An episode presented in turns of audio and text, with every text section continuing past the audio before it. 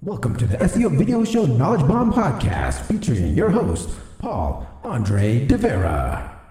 Hey everyone, it's Dre here with another SEO Knowledge Bomb.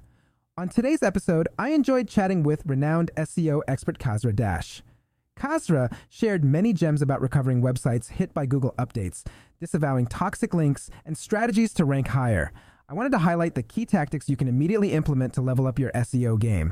So let's dive right in. Do a proactive disavow. The first takeaway Kasra emphasized was the importance of being proactive with your link disavows. As he said, you don't want to wait until you run out of gas on the highway to start looking for a gas station. His recommendation is to do a disavow every 12, 18 months. Even if an update hasn't hit you, it's smart to prune your backlink profile routinely. This prevents issues from creeping up over time. Google may let things slide for a while, but then crack down in a core update. So stay ahead of the curve. When disavowing, use multiple link analysis tools, Ahrefs, Majestic, Moz, etc. Each tool only covers a portion of your backlinks. It would be best if you had the complete picture from all of them combined to identify toxic links correctly. Otherwise, you may inadvertently nuke good links while keeping bad ones. The goal is to find the Goldilocks balance, the right cadence of disavows, and comprehensive data to inform your decisions. That will minimize risk and keep your site from being collateral damage. Match competitors' toxicity levels. The second strategy Kasra recommended was matching your competitors' toxicity levels. Every niche has a different tolerance for sketchy links before sites get slapped by Google. For lawyers in New York City, the threshold might be 1,200 toxicity units. For plumbers in Wyoming, it could be 300 units. You need to research the competition and gauge what that acceptable range is. The best tool for this assessment is Link Research Tools, which provides the most accurate toxicity data. Once you know the target, build links to that toxicity level using sites with inherent trust and power. Avoid spammy links. The goal is links that naturally carry some dirt but still lend authority. This helps you fly under the radar.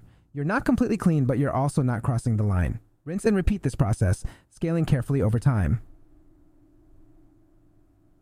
Focus on expertise, authority, and trust.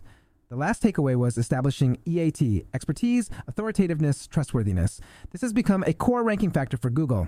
Start by building out a knowledge panel so your expertise shows up in search results. Next, pursue off page EAT by getting reputable sites to mention you as an authority. Populate your niche keywords across these brands to demonstrate your expertise. Check that your on page content showcases unique analysis, not just summarizing what's already out there. The goal is to telegraph authority and knowledge before users click on your site. Google needs to trust that you're a real expert providing value. Do all of this properly, and you'll be rewarded with higher rankings. Let this lapse, and the opposite can happen. So, in summary, do proactive disavows routinely to prune toxic links. Match competitors' toxicity levels using inherently powerful sites. Build expertise and authority with knowledge panels and off page mentions. I hope these tips from my conversation with Kasra help take your SEO to the next level. Let me know if you have any other questions. Until next time, this has been Dre with your SEO knowledge bombs for the week. Now go out there and own those rankings.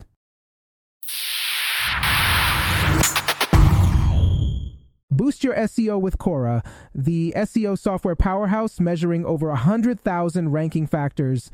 Get 25% off at seo.video slash Cora. That's seo.video slash C O R A. And unlock precision content optimization tools with Page Optimizer Pro at seo.video slash pop. That's seo.video slash POP. Elevate your SEO game today.